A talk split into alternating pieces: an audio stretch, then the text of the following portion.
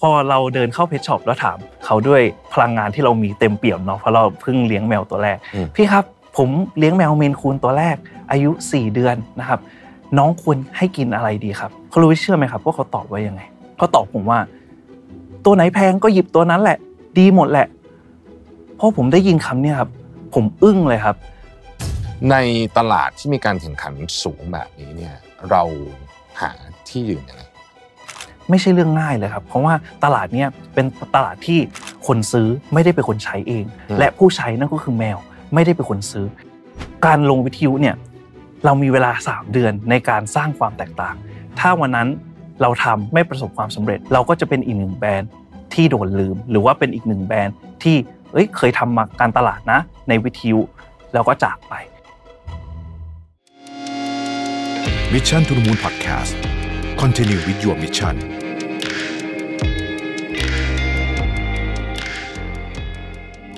ค้นหาและตั้งค่าความสมดุลในแบบของคุณเอง ด้วย Mission to the Moon Balance Planner 2024 Find Your Harmony สั่งซื้อได้แล้ววันนี้ที่ Line Official Account at Mission to the Moon ยินดีต้อนรับเข้าสู่ Mission to the Moon Interview นะครับ คุณอยู่กับประวิทย์หานุสาหะครับ ช่วงเนี้ยเวลา ไปไถโซเชียลมีเดียเนี่ยนะฮะเราจะเจอพวกโพสต์เกี่ยวกับสัตว์เลี้ยงเยอะมากๆคอนเทนต์เกี่ยวกับสัตว์เลี้ยงเนี่ยต้องบอกว่าเยอะมากจริงๆนะครับแล้วก็ต้องบอกว่าหลายอันอินฟลูเอนเซอร์ที่เป็นสัตว์เลี้ยงบางคนนี่คนตามเยอะกว่ามนุษย์อีกนะฮะเพราะฉะนั้นเนี่ยมันเป็นเรื่องที่น่าสนใจมาก การเลี้ยงสัตว์ไม่ใช่เรื่องใหม่นะครับคอนเทนต์เกี่ยวกับสัตว์เลี้ยงก็ไม่ใช่เรื่องใหม่ แต่เราเห็นเทรนด์ชัดเจนเลยว่า ตลาด ต้องการเรื่องนี้มากขึ้นนะครับมีความเติบโตอย่างชัดเจนนะครับตลาดของ Pet Industry เนี่ยเติบโตเร็วมากจริงๆนะฮะแล้วเราเคยพูดกันในประเด็นนี้ในเชิงของเรื่องของธุรกิจไปแล้วนะครับเราจะเห็นว่าพวกเอิ่ม Pet Vlog อะไรอย่างนี้นะฮะหรือว่าคอนเทนต์พวกอะไรที่เกี่ยวข้องกับสินค้าหรือบริการหรือตัวสัตว์เลี้ยงเองเนี่ยนะครับก็เพิ่มขึ้นอย่างมโหฬารเลย หรือสถานที่อ่านะฮะ Pet Friendly ต่างๆ เราจะเห็นว่าร้านอาหารนะครับ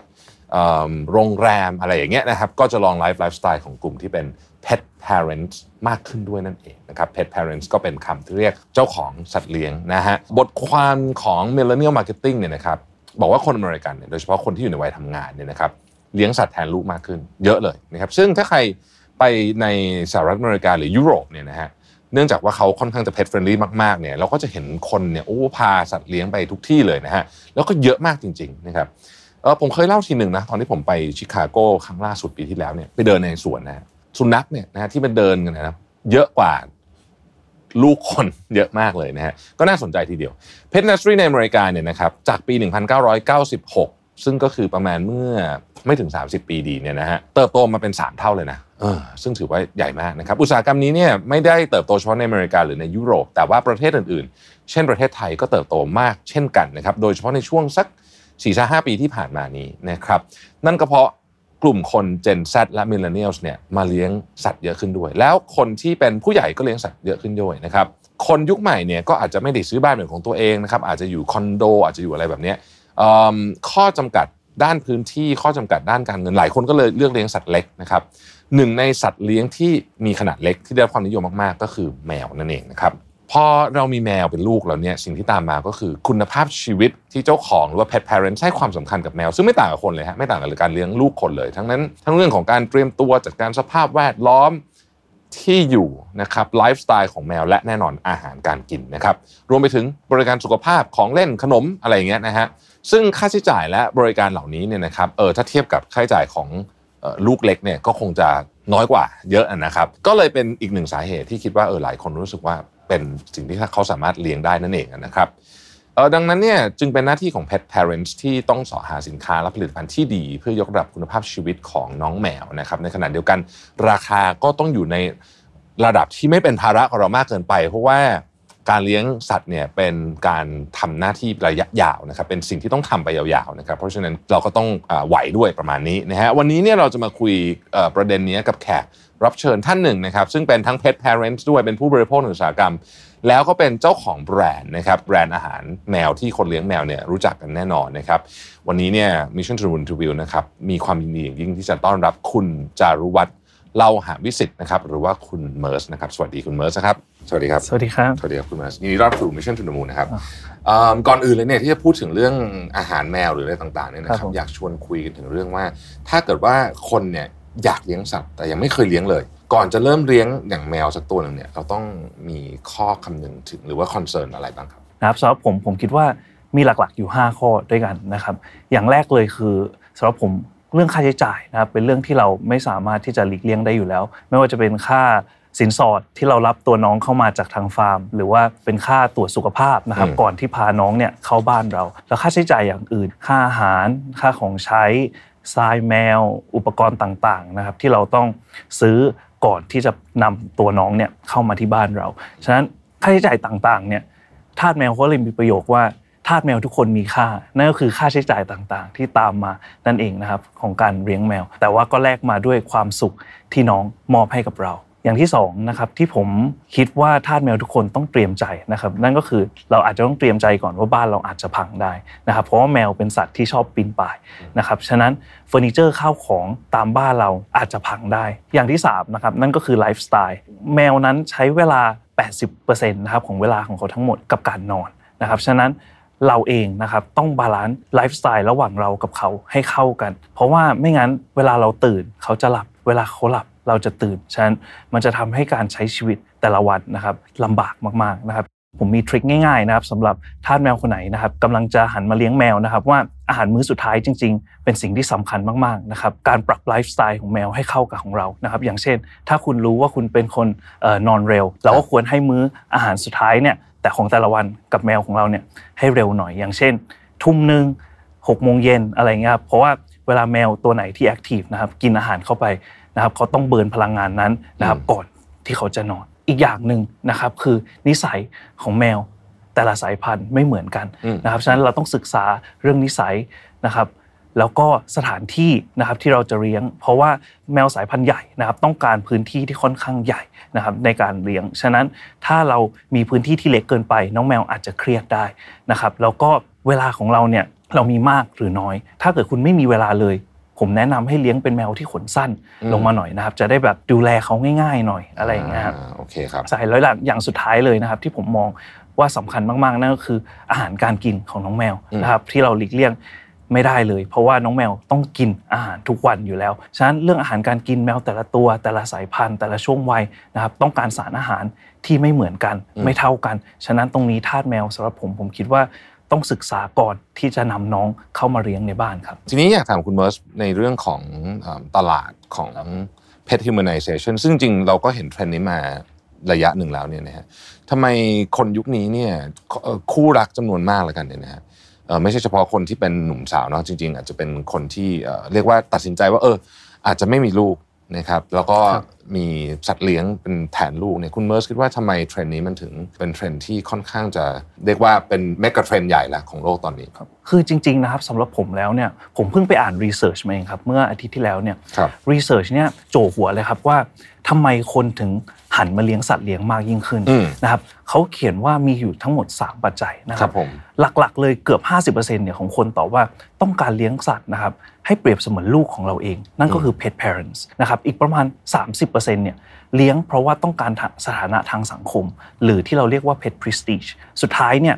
ประมาณเกือบ 20%เนี่ยเลี้ยงเพื่อเยียวยาจิตใจนะครับแล้วก็ให้เขาเป็นเพื่อนเรายามเหงา หรือว่าที่เราเรียกกันว่า pet healing ซึ่งสำหรับผมผมมองว่าคนสมัยก่อนกับคนปัจจุบันนะครับมีมุมมองเรื่องการมีลูกเนี่ยไม่เหมือนกัน เพราะมุมมองคนสมัยก่อนเนี่ยคือ เราต้องการมีลูกนะครับเพื่อให้เขามาอยู่เป็นเพื่อนเราหรือว่าเลี้ยงดูเราตอนเราแก่นะครับหรือว่าการมีลูกเนี่ยจะช่วยเติมเต็มชีวิตคู่ ระหว่างสามีและภรรยาอืมนะครับแต่ปัจจุบันนะครับมีมุมมองที่ต่างไป อย่างตัวเราเนี่ยเราก็วางแผนที่จะเกษียณเนี่ยตั้งแต่เรา 20 กว่าๆแล้วอืมซึ่งผมมองว่าคนวัยปัจจุบันเนี่ยคิดเหมือนกันหมดใช่ไหมครับ ฉะนั้นเราต้องการหาความสุขยามที่เราแก่ยามที่เราเกษียณ หรือว่าเราต้องการมีอิสระมากขึ้นในชีวิต เพราะว่าช่วงนี้เป็นช่วงที่เราทำงานหนักมากอืมๆใช่ไหมฮะฉะนั้นมุมมองตรงนี้ผมมองว่าไม่เหมือนกัน เวลาแล้วก็ไลฟ์สไตล์ของคนสมัยใหม่เนี่ย ผมคิดว่าก็ไม่เหมือนกันเหมือนกัน เพราะว่าจริงๆเจเนอเรชันที่เหมาะสมสำหรับการมีลูกมากที่สุด ณ ปัจจุบันหลีกเลี่ยงไม่ได้เลยครับ ว่าต้องเป็นเจเนอเรชัน Y หรือว่ากลุ่ม Millennials แต่ว่ากลุ่มเนี้ยครับก็ถือว่าเป็นอยู่ใน Sandwich Generation เหมือนกันอืมที่อยู่ระหว่าง Baby Boomer และ Gen Alpha กลุ่ม Gen Y หรือว่าที่เราเรียกกันว่ากลุ่ม The Bag เนี่ยแบกความกดดันไว้มากมายครับ แล้วก็ความรับผิดชอบไม่ว่าจะเป็นหนึ่งเราต้องเป็นเสาหลักของครอบครัว เพราะว่าเราเป็น main source of income ถูกไหมครับของครอบครัว สองเราต้องแบกภาระหนี้สินต่างๆภาภาระค่าใช้จ่ายต่างๆนะครับ ของตัวเราเองของพ่อแม่ของลูกรุ่นลูกหลานนะครับ แต่อีกปัจจัยหนึ่งนะครับ ที่ผมคิดว่าเป็นปัจจัยที่ทำให้คนสมัยใหม่เนี่ย ไม่อยากที่จะมีลูก แล้วก็หันมาเลี้ยงสัตว์เลี้ยงเอง แทนนั่นก็คือ work life balance อืมเรามีมือสองมือใช่ไหมครับ มือหนึ่งต้องแบกความกดดัน แบกความรับผิดชอบเรื่องงาน งานก็ต้องดี งานก็ต้องมั่นคง อีกมือหนึ่งใช่ไหมถ้าเรามีลูกเนี่ยเราก็ต้องแลกมาด้วยเวลาอืมทุกวันนี้ผมมั่นใจว่ากลุ่ม Gen Y เนี่ยให้เวลากับงานอย่างน้อย 70-80%ถึง80%ฉะนั้นการที่เรามีลูกเนี่ยเราไม่สามารถ balance ชีวิตของเราได้ ฉะนั้นตรงเนี้ยผมก็เลยมองว่าเป็นปัจจัยหลักๆอะครับที่ทำให้คนสมัยใหม่ ไม่อยากที่จะมีลูกแล้วหันไปเลี้ยงสัตว์เลี้ยงแทน ก็ถือว่าเป็นที่มาของเทรนด์ ของ pet humanization ที่คุณลวิทย์เพิ่งพูดถึงเมื่อสักครู่ใช่ไหมครับว่าเทรนด์เนี้ยจริง ๆสำหรับผมเองอะครับผมคิดว่ามันมีมานานมากๆแล้วอืมในฝั่งยุโรปกับอเมริกา แต่ในเมืองไทยเนี่ยเทรนด์เนี้ยเพิ่งจะมา emerge จริง ๆ เมื่อ3-4 ปีที่ผ่านมา เราจะเห็นได้จาก pet friendly community mall ใช่ไหมครับโรงแรมที่สามารถนำน้องเข้าไปพักด้วยได้อืมร้านอาหารที่เราสามารถนั่งกินข้าวกับน้องได้ หรือแม้กระทั่งเทคโนโลยีต่างๆ ที่เข้ามาเติมเต็มชีวิต ระหว่าง pet parents และสัตว์เลี้ยง การที่เราเลี้ยงสัตว์นะครับกับการที่เราเลี้ยงลูกอะครับมีสิ่งหนึ่งที่เหมือนกัน นั่นก็คือความรับผิดชอบต่อหนึ่งชีวิตถูกไหมครับเพราะหลาย ๆ คนชอบมองว่า population ของโลกเนี่ยมีทั้งหมดกี่คนหรือมีทั้งหมดกี่ชีวิต ทุกคนก็จะพูดเหมือนกันหมดว่า 8,000 ล้าน 7,000 ล้านถูกไหมครับ แต่สำหรับผมเองเนี่ยถ้าเกิดเรานับทุกสปีซีส์เลย มด แมว สุนัข ผมคิดว่ามีเป็นล้านล้านชีวิตนะฮะเพราะว่าทุกชีวิตบนโลกเนี่ยผมถือว่าเป็นหนึ่งชีวิตใช่ไหมครับฉะนั้นการดูแลหนึ่งชีวิตของสัตว์เลี้ยงกับลูกเนี่ยเหมือนกัน แต่สำหรับผมแล้ว ผมมองว่าการเลี้ยงดูแมวหรือสัตว์เลี้ยงเนี่ยมีความยืดหยุ่นกว่ามากๆครับอืมเพราะว่าสัตว์เลี้ยงสามารถหากินเองได้ถูกไหมครับหรือว่าแบบอ่าเราตั้งเวลาอัตโนมัติถูกไหมครับถึงเวลาน้องก็ไปกินอาหารเอง เข้ากระบะใส่เองได้ใช่ไหมครับน้องสามารถอยู่เฝ้าบ้านเวลาเราไม่อยู่บ้านได้ แต่เราไม่สามารถทำแบบนั้นกับลูกเราได้ เราต้องอยู่กับเขาตลอดเวลาอืมเราต้องเป็นที่พักพิงของเขาถูกไหมครับ ถึงประมาณหลาย ๆ คนบอกผมว่าเอ่อผู้ปกครองสามารถปล่อยลูกได้จริง ๆ ก็ประมาณ 18ถึง20 ปีถูกไหมครับฉะนั้น 18 ปีแรกเราต้องเลี้ยงเขาให้เขาเป็นคนดีจริง ๆ ครับ ก็น่าสนใจมากในมุมมองว่าเออตอนนี้โลกมันก็มีกระแสที่เปลี่ยนไปจริง ๆ นะครับเออทีนี้ชวนคุณเมิร์สคุยเรื่อง pet industry นิดนึงเพราะว่าในฐานะที่เป็นทั้งเอ่อผู้ เอ่อเรียกว่าเป็นฝั่ง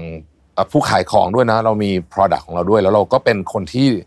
ชอบเรื่องนี้อยู่แล้วใช่ไหมครับครับผมใน pet industry เนี่ยมีประเด็นอะไรที่น่าสนใจในวันนี้ที่คนที่สนใจในธุรกิจนี้หรือจะจะเป็นคนที่แบบอ่าอาจจะสนใจอยากจะเลี้ยงสัตว์ด้วยเนี่ยควรศึกษาบ้างใน pet industry ตอนนี้ คุณรวิศเชื่อไหมครับว่าจริง ๆ จุดเริ่มต้นนะครับของ Kaniva นะครับเกิดจาก pain point ที่ผมและพี่ชายอืมเริ่มเลี้ยงแมวตัวแรกนี่แหละครับครับผม เราไม่รู้เลยครับ วันแรกว่า เราต้องให้น้องกินอาหารอะไรอาหารยี่ห้อไหนดี ความรู้เราเป็นศูนย์เลยครับ จากวันนั้นเราก็ศึกษาได้จากอินเทอร์เน็ตอ่านหนังสือใช่ไหมครับถามสัตวแพทย์ ถามผู้เชี่ยวชาญนะครับว่าการเลี้ยงแมวเนี่ยเลี้ยงยังไงใช่ไหมเพราะว่าเราเองก็เป็น pet parents มือใหม่นะวันนั้น พอเรามีแมวคุณลวิทย์เชื่อไหมครับ วันแรกผมจำได้แล้ว ผมไปฟาร์มแมว แล้วไปรับน้องแมวมาเลี้ยงเนี่ยความรู้ที่ผมศึกษามาทั้งหมดเนี่ยอืมตลอด 2 เดือนครับ กลายเป็นศูนย์เลยฮะอืมเหมือนความรู้ของผมผมคืนคุณครูไปหมดเลยฮะอืมพอตอนนั้นเองเนี่ย พอเราได้น้องแมวมาอยู่ข้างหน้า แล้วถึงเวลาที่ต้องซื้ออาหารสัตว์ให้น้องแมว ความรู้เราก็ไม่มีพึ่งใครละครับ ผมนึกออกว่าเราต้องไป pet shop พอเราเดินเข้า pet shop แล้วถาม เขาด้วยพลังงานที่เรามีเต็มเปี่ยมเนาะเพราะเราเพิ่งเลี้ยงแมวตัวแรกอืมพี่ครับ ผมเลี้ยงแมวเมนคูนตัวแรก อายุ 4 เดือนนะครับ น้องควรให้กินอะไรดีครับ หรือง่าย ๆ คืออาหารแมวตัวไหนที่ดีที่สุดสำหรับแมวของผมอืมเขารู้เชื่อไหมครับว่าเขาตอบว่ายังไงเขาตอบผมว่า ตัวไหนแพงก็หยิบตัวนั้นแหละ ดีหมดแหละพอผมได้ยินคำเนี่ยครับผมอึ้งเลยครับ เพราะว่าถ้าเกิดผมเปรียบเทียบง่ายๆนะครับอะอย่างเช่นสมมุติผมต้องการสกินแคร์ใช่ไหมครับมอยเจอไรเซอร์ที่เหมาะสำหรับผม แล้วผมเดินเข้าห้างไปหา BA นะครับแล้วถาม BA ถ้าถ้าเกิด BA คนนั้นตอบว่าตัวที่แพงที่สุด คือตัวที่ดีที่สุดสำหรับผม คุณรวิทย์คิดว่ายังไงอืมก็ไม่ค่อยดีเท่าไหร่เพราะว่ามันไม่ไม่ใช่อย่างนั้นเสมอไป ใช่ครับ เพราะว่าสำหรับผมเองเขายังไม่ทันถามผมเลยครับว่า หน้าผมแพ้ง่ายไหมใช่ไหมครับอืมผมหน้ามันหรือเปล่า หน้าแห้งหรือเปล่า เพราะแต่ละคนสภาพผิวก็ไม่เหมือนกันครับ ฉะนั้นผมคิดว่าสิ่งที่เหมาะสมสำหรับผมมากที่สุด อาจจะไม่เหมาะสมสำหรับคนอื่นก็ได้ เช่นเดียวกับอาหารแมวครับ แมวเนี่ยมีหลากหลายสายพันธุ์ หลากหลายอายุ ฉะนั้นอาหารแมวที่ดีที่สุดสำหรับแมวผมอาจจะไม่ดีที่สุดสำหรับแมวตัวอื่นเสมอไปอืมนะครับฉะนั้นตรงเนี้ยมันก็เลยเป็นเพนพอยต์แรกครับที่ หลังจากนั้นผมเดินเข้ารถเลยครับอาหารแมวผมไม่ซื้อแหละไปคุยกับพี่ชายของผมว่าเราเริ่มธุรกิจนี้กันเถอะ เพราะว่าน่าจะมีอีกหลายคนที่เป็นแบบเรา นะฮะ ที่ว่า เฮ้ย เราไม่รู้ว่าเราจะให้น้องแมวกินอะไร หรือเราการที่เรามี pain point แมวตัวแรกเนี่ย เราควรเลี้ยงดูเขายังไง แล้วจากวันนั้นนะครับเราก็ศึกษา industry นี้อย่างจริงจังครับต้องขอบคุณพนักงานขายคนนั้นมากๆนะครับที่เป็น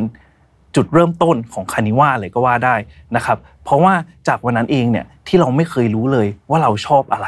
นะครับวันนั้นเนี่ยเรารู้แล้วว่าเราชอบเกี่ยวกับอุตสาหกรรมนี้ เพราะสำหรับผมแล้วผมมักได้ยินหลาย ๆ คนพูดเสมอครับ ซึ่งผมเองผมก็เป็นคนเชื่อในเรื่องนี้เหมือนกันว่า ถ้าเราทำในสิ่งที่เราชอบมันเหมือนเราประสบความสำเร็จไปครึ่งหนึ่งแล้วครับ ตรงเนี้ยครับจากวันนั้นถึงวันนี้คานิว่าก็เดินทางมา 3 ปีแล้วครับ อืมครับผมน่าสนใจมากอยากจะขอเจาะลึกลงไปในประเด็นของ pet industry อีกสักนิดหนึ่งนะครับคุณเมิร์สคือตอนเนี้ยเนื่องจากว่าตลาดมันโตใช่ไหมครับก็ผู้เล่นก็เข้ามาเยอะมากจริงๆไม่ว่าจะเป็นรายเล็กรายใหญ่ บางแบรนด์เนี่ยกระโดดข้ามมาจากฝั่ง FMCG ก็เยอะใช่ไหมฮะแล้วก็ มีหมดเลยตั้งแต่อาหารของเล่นเอิ่มเครื่องอุปกรณ์เครื่องใช้เลยโอ้โหเพียบเต็มไปหมดจนกระทั่งถึงพวกที่เป็นการ e t เทคโนโลยีด้วยเนี่ยนะฮะในตลาดที่มีการแข่งขันสูงแบบนี้เนี่ยเราหาที่ยืนยังไงครับโอ้จริงๆเป็นคำถามที่ดีมาก ๆ เลยครับ เพราะว่าเอ่อหลาย ๆ คนนะครับชอบถามผมว่าการทำตลาดเนี้ยง่ายหรือเปล่า หลาย ๆ คนอาจจะคิดว่าการทำตลาดแมวนะครับหรือว่าสัตว์เลี้ยงเนี่ยเป็นเรื่องง่ายอืม แต่การที่เราอยู่มาเนี่ยปีนี้ครบปีที่ 4 ใช่ไหมครับ เรามองว่าไม่ใช่เรื่องง่ายเลยครับ เพราะว่าตลาดเนี่ยเป็นตลาดที่คนซื้อไม่ได้เป็นคนใช้เองอืมและผู้ใช้นั่นก็คือแมวไม่ได้เป็นคนซื้อครับฉะนั้นแมวจะไม่สามารถบอกความต้องการของเขาให้กับเราได้ อย่างเช่น เขาไม่ชอบอาหารแมวตัวนี้เพราะอะไร เขาชอบเล่นอะไรใช่ไหมครับ เขานอนทำไมเขาถึงนอนทั้งวันใช่ไหมเขาไม่สามารถสื่อสารกับเราได้ อย่างเช่น เราได้ อาหาร tester ฟรีครับมาจากร้านค้า pet shop อืมนะฮะเอามาเทให้แมว แมวกินทุกครั้งครับ แต่ครับคุณลวิทย์เชื่อไหมครับว่า พอเราเนี่ยไปซื้อถุงใหญ่มาปุ๊บเนี่ย น้องไม่กินเลยครับ เหมือนน้องเมินอืมใช่ไหมฮะหรือแม้กระทั่งอะมนุษย์เงินเดือนเงินเดือนออก ไปซื้อของเล่นรับเล็บแมว แต่แมวดันเล่นถุงพลาสติก แต่ไม่สนใจของเล่นที่เราซื้อให้น้องเลย ตรงนี้แหละครับ คนทาสแมวทั้งหลายเนี่ยก็ถามว่าทำไมใช่ไหมครับ แต่พอเราถามทำไมกับแมว แมวทำอะไรกลับฮะนอนครับนะฮะฉะนั้นตรงนี้แหละครับผมผมก็เลยคิดว่ามันเป็นสิ่งที่เราไม่เข้าใจเขา ตรงนี้ก็เลยเป็นที่มาที่คุณลวิทย์พูดว่าตลาดเนี้ยเป็นตลาดที่แข่งขันกันดุเดือดมากๆ หรือที่เราเรียกกันว่า red ocean ฉะนั้นสิ่งที่แบรนด์เราเนี่ยพยายามที่จะเอ่อ avoid มากที่สุดเลย นั่นก็คือการที่บอกว่าสินค้าของเราเหมือนอีกแบรนด์หนึ่งแต่ราคาถูกกว่าอืมเพราะสุดท้ายแล้วสิ่งที่จะตามมาก็คือ price war นะครับ แล้วก็สินค้าของเราหรือแบรนด์เรา ยังไงก็ไม่ยั่งยืนในตลาดอยู่แล้วถูกไหมครับถ้าเกิดเราทำอย่างนั้น ฉะนั้นเราก็เลยพยายามหาจุดต่างหรือว่า white area นะครับ ในตลาดนั้นอืมหรือเอาง่ายๆ คือเป็นจุดบอดเนี่ยที่หลาย ๆ แบรนด์มองไม่เห็น คือเราพยายามหา territory ของตัวเองนะครับแล้วก็สร้างตัวตนจาก white space นั้น ก็คือเอาง่ายๆ เริ่มตั้งแต่ศูนย์เลยครับครับ อย่าง chen ตัวเนี้ยครับเป็นตัว urinary care อืมใช่ไหมครับ ตัวเนี้ยจะเป็นตัวสูตรป้องกันการเกิดนิ่ว ลดความเสี่ยงการเกิดนิ่วในแมวอ่าเพราะว่าตัวเนี้ยครับเกิดจาก research ที่ทางทีม Food s c i หรือว่า RD เราเนี่ยได้ research มาว่าปัจจุบันนะครับน้องแมวเป็นนิ่วมากขึ้นเยอะมากๆเลยครับ เมื่อเทียบกับปีก่อนอืมเนื่องจากพฤติกรรมนะครับแล้วก็อาหารการกินของน้องแมว ทีแรกนะครับทางทีมเราจะผลิตตัวเนี้ยเป็นสูตร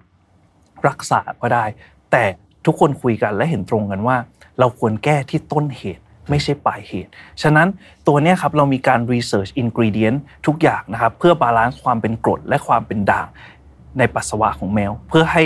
สมดุลมากที่สุดอยู่ที่ 6 ถึง 6.4 นะครับ โดยเรามี research ingredient ต่างๆ ที่ช่วยลดความเสี่ยงการเป็นนิ่วนะครับไม่ว่าจะเป็นการไม่ใส่ปลาป่นในนี้เลยนะครับหรือว่าการที่เราใส่ผง cranberry หรือว่า pumpkin seed extract เข้าไป หรือแม้กระทั่ง ฝั่งขวาของคุณลวิทย์นะครับก็จะเป็นตัวอาหารเปียกของคานิว่านะครับอืมสมมุติอาหารเปียกในตลาดมีเป็นร้อยยี่ห้อครับนะครับทำไมผู้บริโภคต้องเลือกคานิว่าเราก็เลยคิดค้นตัววิตามินบอลขึ้นมา เป็นแบรนด์แรกและแบรนด์เดียวในไทยนะครับที่มีตัววิตามินบอลจะเป็นก้อนกลมๆนะครับอืมที่มี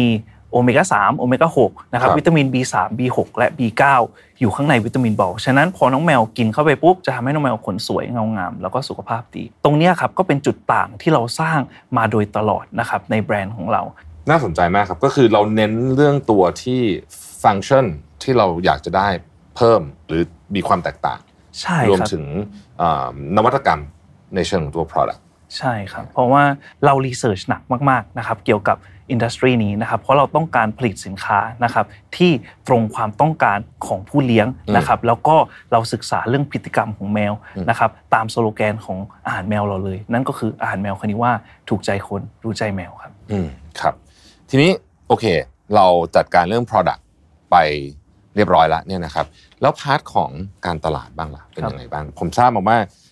เอิ่ม สิ่งที่ทำให้คนนึกถึงคานิว่านี่ก็คือเพลงเนาะแล้วก็ทราบมาว่านี่เป็นทำให้เอิ่มติดหูมากๆเลยเนี่ยนะฮะอยากรู้ว่าแนวคิดเรื่องการตลาดของเราเนี่ยนะครับเพราะว่า product ดีการตลาดก็ต้องดีด้วยเนาะมีอะไรบ้างครับ แล้วแล้วสิ่งที่เรารู้สึกว่าเฮ้ยเราทำมาแล้ว เป็นความภาคภูมิใจเลยแล้วกันนะฮะรู้สึกว่าเอ้ยอันเนี้ยดีหรือว่าทำแล้วมัน work เนี่ยมีอะไรบ้างเชิญคุณเมิร์สเล่าให้เราฟังหน่อยครับ เวลาเราพูดถึงคานิว่าเองหรือแม้กระทั่งเราผมกับทีมอย่างเงี้ยครับเดินไปที่ไหนแล้วบอกว่าเอ้ยเราทำคานิว่านะ ทุกคนครับก็จะร้องเพลงคานิว่าให้เราฟังอยู่ตลอดนะครับ แต่ว่าจริง ๆ แล้วครับเส้นทางของการทำการตลาดของเราครับไม่ได้ง่ายไม่ได้เรียบง่าย แล้วก็สมูทอย่างที่หลาย ๆ คนคิดนะครับ จริง ๆ ถ้าย้อนกลับไปเมื่อต้นปีที่ผ่านมานะครับนั่นก็คือปี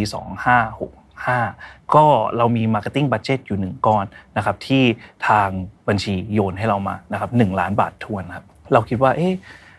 Marketing Budget ก้อนเนี่ยเราจะเอาไปทำอะไรดี หลาย ๆ คนเวลาคิดถึงการทำ Marketing ก็อาจจะคิดถึงการยิง ad บน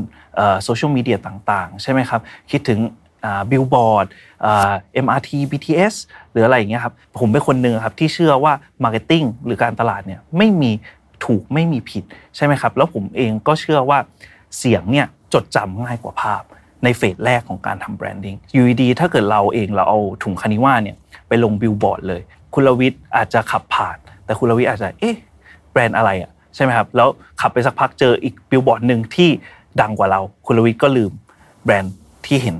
ก่อนหน้าละผมก็เลยว่าเป็นที่มาของว่าเสียงจดจำง่ายกว่าภาพ ซึ่งวันนั้นเองเราก็มองว่าเออเออเราก็อยากทำ marketing เกี่ยวกับเสียง ซึ่งมีไม่กี่ option แล้วครับ marketing เกี่ยวกับเสียง first top of mind นั่นก็คือวิทยุแต่วันนั้นเองเนี่ยวงการวิทยุโดนวงการ media อื่น ๆ disrupt ค่อนข้างเยอะ ผมจำได้เลยครับว่าวันแรกเนี่ยผมให้เอเจนซี่เอา statistic ย้อนหลังของวิทยุเนี่ยมาให้ผมดู 5 ปีย้อนหลัง statistic แดงเถือกเลยครับ เพราะว่าโดน disrupt โดยวงการมีเดียใหม่ ๆ ใช่ไหมครับ ฉะนั้นพอวันนั้นเราเห็นตัวเลขเราก็อึ้งครับ เราก็ถามตัวเอง จะรอดหรอ แต่วันนั้นเองอยู่ดีๆมีความเชื่อมั่นยังไงก็ไม่รู้ครับ คือเราเซ็นฮะว่า เออหนึ่งล้านบาท3เดือน ซึ่งการลงวิทยุเนี่ยเรามีเวลา3เดือนในการสร้างความแตกต่าง ถ้าวันนั้นเราทำเราไม่ไม่ประสบความสำเร็จใช่ไหมครับเราก็จะเป็นอีกหนึ่งแบรนด์ที่โดนลืม หรือว่าเป็นอีกหนึ่งแบรนด์ที่เอ้ยเคยทำมาการตลาดนะในวิทยุ แล้วก็จากไป ผมไม่รู้ว่ามีอะไรที่ทำให้ผมคิดว่า เออ มันจะ work แต่ทีแรกอะครับที่เราเซ็นไปอะครับ เราไม่ได้ลงเป็น music marketing อืมเพราะว่าเราทำไม่ทันเนี่ยตอนนั้น แต่ว่าเรามีโปรเจกต์ music marketing เนี่ยมาตั้งแต่ปีก่อนหน้านั้นละ เราทำเพลงเตรียมไว้แต่เพลงประมาณ 80%ยังไม่ร้อยเปอร์เซ็นต์ดี เราก็ใช้เสียง announcer ก่อน ว่าอาหารแมวคันนี้ว่าเอ่อถูกใจคนรู้ใจแมวหาซื้อได้แล้วที่ไหนบ้างอะไรอย่างเงี้ยครับเราก็ไปเปิดในช่องวิทยุแต่พอ on air ไปได้ 2 วัน ผมรู้สึกว่าอุ้ยผมจำอะไรไม่ได้เลย ผมก็เลยโทรหาทางเอเจนซี่ว่าผมขอเวลาอีก 5 วันได้ไหม แล้วเดี๋ยวอาทิตย์หน้าผมขอเปลี่ยนเป็นเพลง ซึ่งวันนั้นเองเนี่ยผมก็วิ่งเลยฮะไปหาทางโปรดิวเซอร์ที่ทำเพลงใช่ไหมบอกว่าอีก 20%ที่เหลือ ผมขอให้เสร็จภายใน 5 วันได้ไหม ผมอยากที่จะลงวิทยุอะอาทิตย์หน้าเลย เขาช็อกเลยฮะแต่เขาบอกว่า โอเค พี่จะพยายาม หลังจากนั้น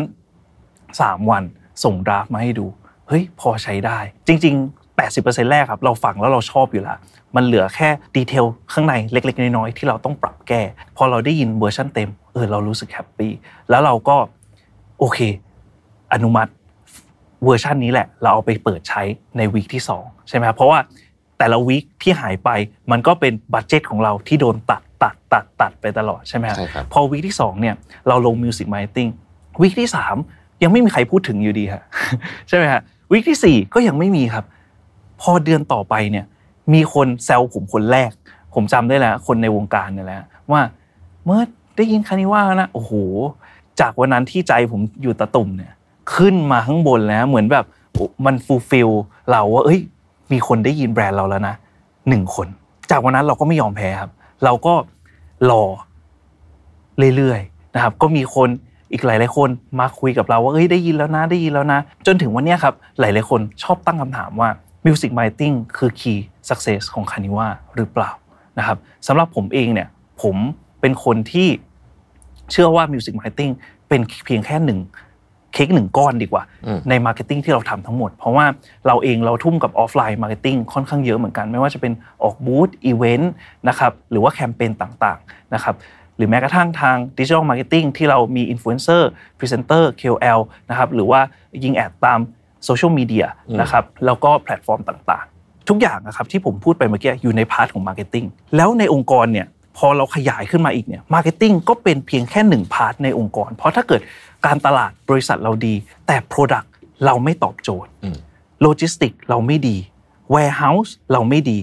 ใช่ไหมครับทีมเซลล์เราไม่ดี ผมคิดว่าทั้งหมดเนี่ย มันเป็นจิ๊กซอว์ที่เราต้องต่อกัน ทุกๆชิ้นให้เกิดภาพใหญ่ที่เราอยากที่จะได้ เพราะสุดท้าย marketing เป็นเพียงแค่จิ๊กซอว์หนึ่งชิ้นจริง ๆ ครับ ถ้าเกิดจิ๊กซอว์นั้นสวย แต่จิ๊กซอว์ชิ้นอื่นไม่สามารถเข้ากับชิ้นนี้ได้ สุดท้ายผมคิดว่า Product หรือบริษัทก็ไม่สามารถอยู่ใน industry นี้ได้ครับ ขออนุญาตเจาะลงไปนิดหนึ่งเพิ่มเติมนิดนะครับ ทราบว่าคุณเมิร์สเพิ่งไปรับรางวัลมาใช่ไหมครับ เล่าเรื่องรางวัลให้ฟังหน่อยได้ไหมรางวัลเนี้ยเราเองเราไม่เคย expect นะครับว่าเราจะได้ เพราะว่าจริง ๆ ผมคิดว่ามันเป็นการที่เราแข่งขันกับตัวเองมากกว่านะครับเพราะว่าผมจำได้เลยครับเมื่อปีที่แล้วเนี่ยผมให้โจทย์ทีม Export ไปนะครับบอกว่าผมอยากได้รางวัลรางวัลหนึ่งซึ่งมาเติมเต็มพอร์ตการส่งออกของเรา เพื่อยกระดับมาตรฐานบริษัทนะครับให้ grow global มากขึ้น ก็มีอวอร์ดนี้แหละครับชื่อว่า Brand of the Year World Branding Forum ซึ่งรางวัลเนี้ยจะมีในหมวดหมู่ของ Animalist Edition นะครับนั่นก็คือหมวดหมู่ของสัตว์เลี้ยงด้วย ซึ่งแบรนด์ชั้นนำต่างๆเนี่ยของโลกที่อยู่ในหมวดหมู่เนี้ยทุกคนรู้จักอยู่แล้วนะครับทางทีม Export เนี่ยพอได้ยินว่าผมอยากได้รางวัลนี้นะฮะทุกคนอึ้งไปหมดเลยแล้วบอกว่ามันเป็นไปไม่ได้นะฮะเพราะว่าจริง ๆ วันนั้นเรามีอายุแค่ปีครึ่งเข้าปีที่สองใช่ไหมครับอืมครับ ดังนั้นการได้รางวัลระดับโลกเนี่ยมันเป็นไปไม่ได้เลยนะฮะผมก็แค่บอกเขาบอกว่า ถ้าเราทำได้ใช่ไหมครับ มันคือความภูมิใจของเรา ถ้าไม่ได้ปีหน้าเราเอาใหม่ ผมจำได้เลยครับ วันที่ 20 เดือน5นะฮะมีโทรศัพท์โทรมาหาผมจาก United Kingdom ผมตัดสายทิ้งเลยฮะ เพราะผมคิดว่าเป็นแก๊ง call center นะฮะแล้วหลังจากนั้นนะครับอีกประมาณครึ่งชั่วโมงเนี่ยมีอีเมลเด้งมาที่โทรศัพท์ผมบอกว่า you have won World Branding Award by World Branding Forum โอ้ผมกระโดดดีใจใหญ่เลยฮะอีเมลแท็ก CC หาทาง Export แล้วบอกว่า congratulations you've done it เรารู้สึกภูมิใจมาก ๆ ใน achievement ที่ที่เราไม่คิดว่าเราจะได้ ครับผมก็ขอแสดงความยินดีด้วยนะคขรัอบบคุณครับ จริง ๆ เนี่ย วันนี้คานิว่าก็อาจจะอายุไม่ได้นานมากนะฮะแต่ว่าก็ประสบความสำเร็จระดับหนึ่งพอสมควรทีเดียว แล้วก็คิดว่าเป็นจุดที่คุณเมิร์สและทีมงานก็คงจะมีความภาคภูมิใจนะฮะแล้วก็แล้วก็อยากจะทำอะไรต่อข้างหน้าเยอะๆแล้วผมเชื่อ ก็เลยอยากจะชวนคุยว่าในอนาคตเนี่ยเราวางแผนกับแบรนด์คานิว่าไว้ว่าอย่างไรบ้างครับ ผมว่าแบรนด์นะครับเปรียบเสมือนลูก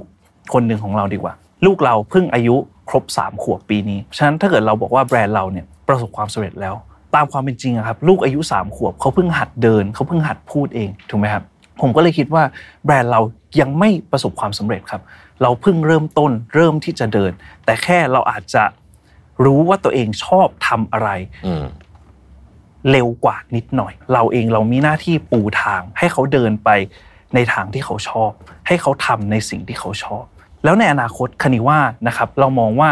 เราจะมุ่งมั่นพัฒนาตัวเองเนี่ยหลักๆ มีอยู่ 3 ปัจจัย ข้อแรกเรามุ่งมั่นที่จะพัฒนาสินค้านะครับเพื่อตอบโจทย์ ผู้เลี้ยงและสัตว์เลี้ยงของเราแน่นอนนะครับตามสโลแกนอาหารแมวคณิว่าถูกใจคนรู้ใจแมว ข้อ2นะครับเรามุ่งมั่นที่จะขยายตลาดทั้งในประเทศและต่างประเทศนะครับเพราะปัจจุบันเรามีการขยายตลาดทั้งในประเทศไทยเนี่ยแล้วก็ต่างประเทศอีกกว่า 10 ประเทศทั่วโลก ผมเองผมเป็นคนหนึ่งที่อยากให้สินค้า ไทยอุตสาหกรรมสัตว์เลี้ยงเนี่ยเป็นที่ยอมรับในระดับสากลมากยิ่งขึ้นอืมเพราะที่ผมแปลกใจมากๆ นั่นก็คือประเทศไทยนะครับส่งออกสินค้าเกี่ยวกับสัตว์เลี้ยงเนี่ยท็อป 5 ของโลกเลยนะครับ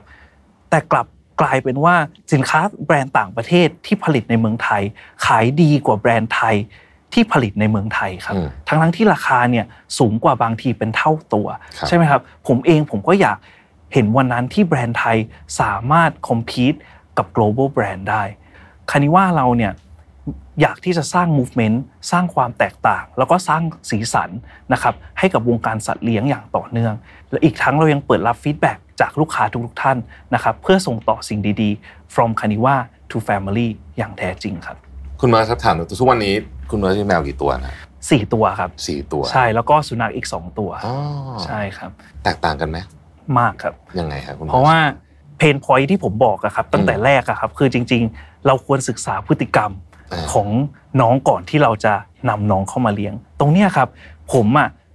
ศึกษาพฤติกรรมของแมวเป็นอย่างดี แต่ลืมศึกษาพฤติกรรมของสุนัขครับถ้าเกิดใครนะครับที่อยากบ้านไหนอยากเลี้ยงทั้งแมวทั้งสุนัขนะครับ แนะนำให้เอาแมวเข้ามาก่อนอืมอืม นะครับแล้วค่อยตามด้วยสุนัขนะครับเพราะว่าไม่งั้นเนี่ยสุนัขเนี่ยจะหวงเจ้าของหวงใช่อาณาใช่เขตแล้วก็ดุร้ายกับแมวนะครับเราเองที่อยู่วงการนี้มาไม่ถือว่านานมากนะครับ แต่ก็ถือว่านานในระดับหนึ่งนะครับ เราเองเรายังไม่รู้ทุกเรื่องเลยครับเพราะมันต้องเป็นเรื่องที่แบบเราต้องคอยศึกษาใหม่เรื่อยๆ เติมเต็มความรู้ให้กับเรา เพราะผมเองผมเป็นคนหนึ่งที่เชื่อว่า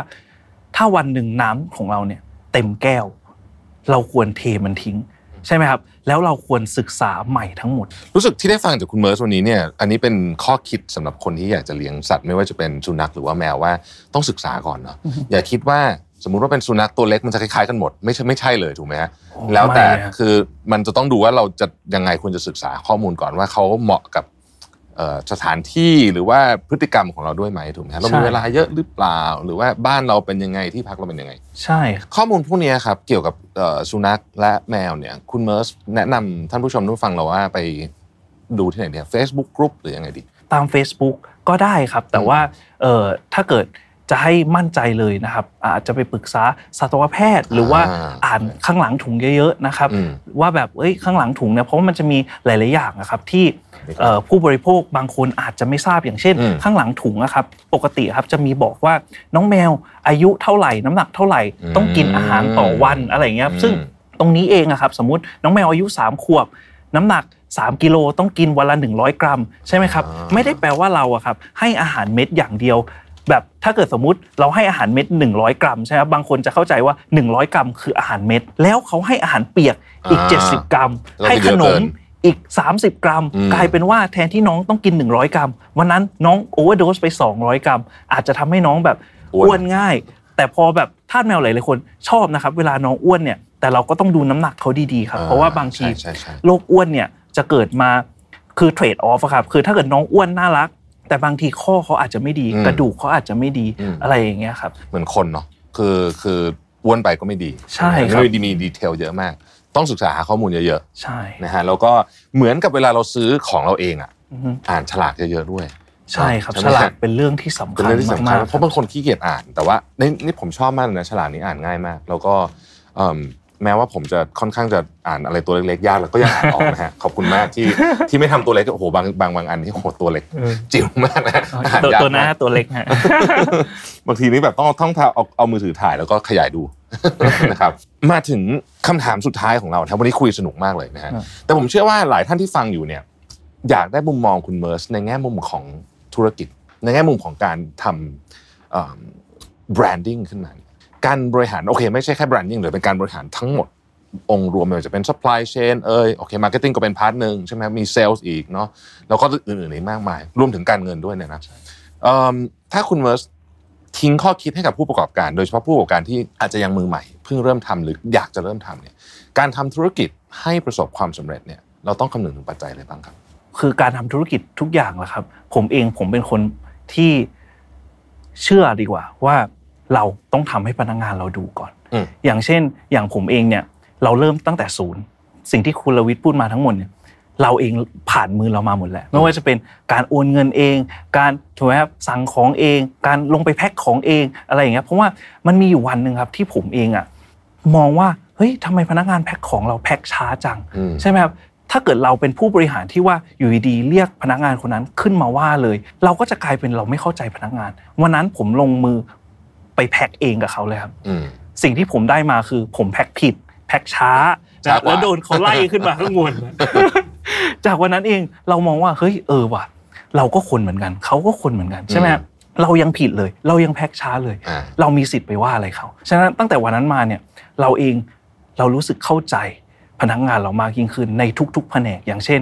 บัญชีที่เราเคยผ่านมาใช่ไหมครับอืมหรือแม้กระทั่งซ่อมคอมเราก็ยังเคยไปซ่อมเองใช่ไหมครับโอ้โหทำทุกอย่างจริงทำทุกอย่างจริงก็คือ พอเราทำทุกอย่างเนี่ยเหมือนกับพนักงานเนี่ยเขาก็จะมองว่าเออ เขาสามารถพึ่งเราได้อืมแต่เราไม่ได้เก่งทุกอย่างนะครับ เพราะว่าผมผมผมจะบอกพนักงานผมเสมอว่าเราเราไม่ได้เป็นคนเก่งอืมแต่เราเองเราเป็นคนขยัน ที่ว่าเฮ้ยเราอยากที่จะหาข้อมูลใหม่ ๆ มาเติมเต็มเรา เราอยากที่จะทำงาน คือเพราะผมเองผมเป็นคนหนึ่งที่เชื่อว่าคนขยันนะครับ มักมีชัยกว่าคนเก่ง ผมคิดว่าเราควรเริ่มจากสิ่งที่เราชอบอืมนะฮะเพราะว่าถ้าเกิดเราทำในสิ่งที่เราชอบเนี่ย สุดท้ายเราทำแล้วมันไม่เบื่อไอเดียมันมาเรื่อยๆครับ ทุกวันเนี่ย เวลาผมตื่นเช้ามา ผมรู้ว่าผมอยากทำอะไรอืมใช่ไหมวันเนี้ยผมแบบมีความสุขมากๆที่ได้มาคุยกับคุณรวิทย์ใช่ไหมฮะเช่นกันนะฮะแต่ถ้าเกิดวันไหนที่ผมตื่นขึ้นมาแล้วผมรู้สึกว่าเฮ้ยวันเนี้ยเราไม่มีความสุขเลย เราจะเริ่มรู้แล้วว่าเฮ้ยแก้วน้ำเราเต็ม หรือเป็นช่วงนั้นที่ผมทำในสิ่งที่ผมไม่ชอบ ผมก็จะไม่อยากตื่นนะครับ รู้สึกว่าวันเนี้ยตื่นมาเราก็ไม่ได้ทำอะไร เหมือนวันนี้ไม่มีความหมายอะผมก็เลยมองว่าถ้าเกิด คุณทำอะไรแล้วอะแล้วทุกๆวันรู้สึกว่ามันมีความหมายสำหรับคุณ คุณอยากที่จะตื่นมา เพื่อทำทุกอย่างให้เสร็จวันนี้ผมก็จะมี short note ในแต่ละวัน วันนี้ต้องทำอะไรบ้างสมมติ 10 ข้อ วันไหนมีข้อเยอะ เราก็จะเครียดหน่อยแต่ก็ happy ว่าเฮ้ยกระดาษนั้นน่ะจะถูก cross เยอะเหมือนกันด้วยปากกาแดงของผมใช่ไหมฮะการที่เราทำในสิ่งที่เราชอบเนี่ยเราสามารถตั้งเป้าหมายในทุกๆวันของเราได้ แล้วเป้าหมายนั้นน่ะสุดท้ายคุณทำไปบางทีวันแรกที่เราทำเราก็ไม่คิดหรอกว่า จะมีถึงทุกวันนี้ แต่เราทำเพราะความชอบ บางทีการที่เราทำอะไรเนี่ยแล้วเราคาดหวังว่ามันจะดี มันกลายเป็นภูเขาที่เราต้องแบกอีกลูกหนึ่งนะคือภูเขาความคาดหวังจากคนอื่น อย่างเช่น พ่อแม่พี่น้องใช่ไหมญาติแล้วถ้าเกิดเราคาดหวังกับตัวเองอีกเนี่ยเหมือนกับเราต้องแบกภูเขาสองลูกบนหลังเรา ซึ่งสำหรับผมอะครับเวลาผมทำงานเราจะเอาความกดดันนั้นออกไปเลย เพราะเรามองว่าเรามีความกดดันตรงเนี้ยพอแล้ว เราก็เลยใช้ชีวิตอย่างเอาง่ายๆครับ คือทำไปนะครับ เรารู้ว่าเราอยากที่จะเดินไปทางไหน แต่เราทำทุกวันให้มีความสุขนะฮะเพราะว่าสิ่งที่เราชอบเนี่ย เราทำไปเรามีความสุขอยู่แล้วครับครับ โอ้โห วันนี้ก็เต็มอิ่มนะครับ ได้ทั้งความรู้เรื่องเกี่ยวกับธุรกิจด้วยนะครับอืมได้คุยเรื่อง passion นะครับเกี่ยวกับสัตว์เลี้ยงด้วย แล้วก็แน่นอนว่าเราได้เห็นอ่าการเติบโตนะครับ แล้วก็แนวคิดนะฮะของแบรนด์คานิว่าซึ่งผมเชื่อว่า ยังไปได้อีกไกลมากๆนะครับ ก็เป็นกำลังใจให้ด้วยนะครับขอบคุณมากนะครับมากๆวันนี้คุณเมิร์สขอบคุณนะคครัรับบอ่าวันนี้เป็นการสัมภาษณ์ที่สนุกมากเลยนะครับ ได้เรียนรู้อะไรจากคุณเมิร์สเยอะมากจริง ๆ นะครับ เรียกว่าทั้งคนทั้งแมวเนี่ยก็ต้องการมีคุณภาพชีวิตที่ดีทั้งนั้นนะครับ แมวเองก็ต้องการอาหารดีๆ ของใช้ดีๆ สภาพแวดล้อมดีๆ เจ้าของดีๆด้วยนะครับส่วนคนเองก็ต้องเลือกสินค้าที่มีคุณภาพในราคาที่เราเอื้อมถึงด้วย วันนี้ขอบคุณคุณเมิร์สมากๆนะครับที่ให้เกียรติมาพูดคุยกับเราและให้ความรู้กับเราในวันนี้นะครับ แล้วก็พบกันใหม่ใน EP ต่อไปนะครับ ขอบคุณและสวัสดีครับ Mission to the Moon Podcast Continue with your mission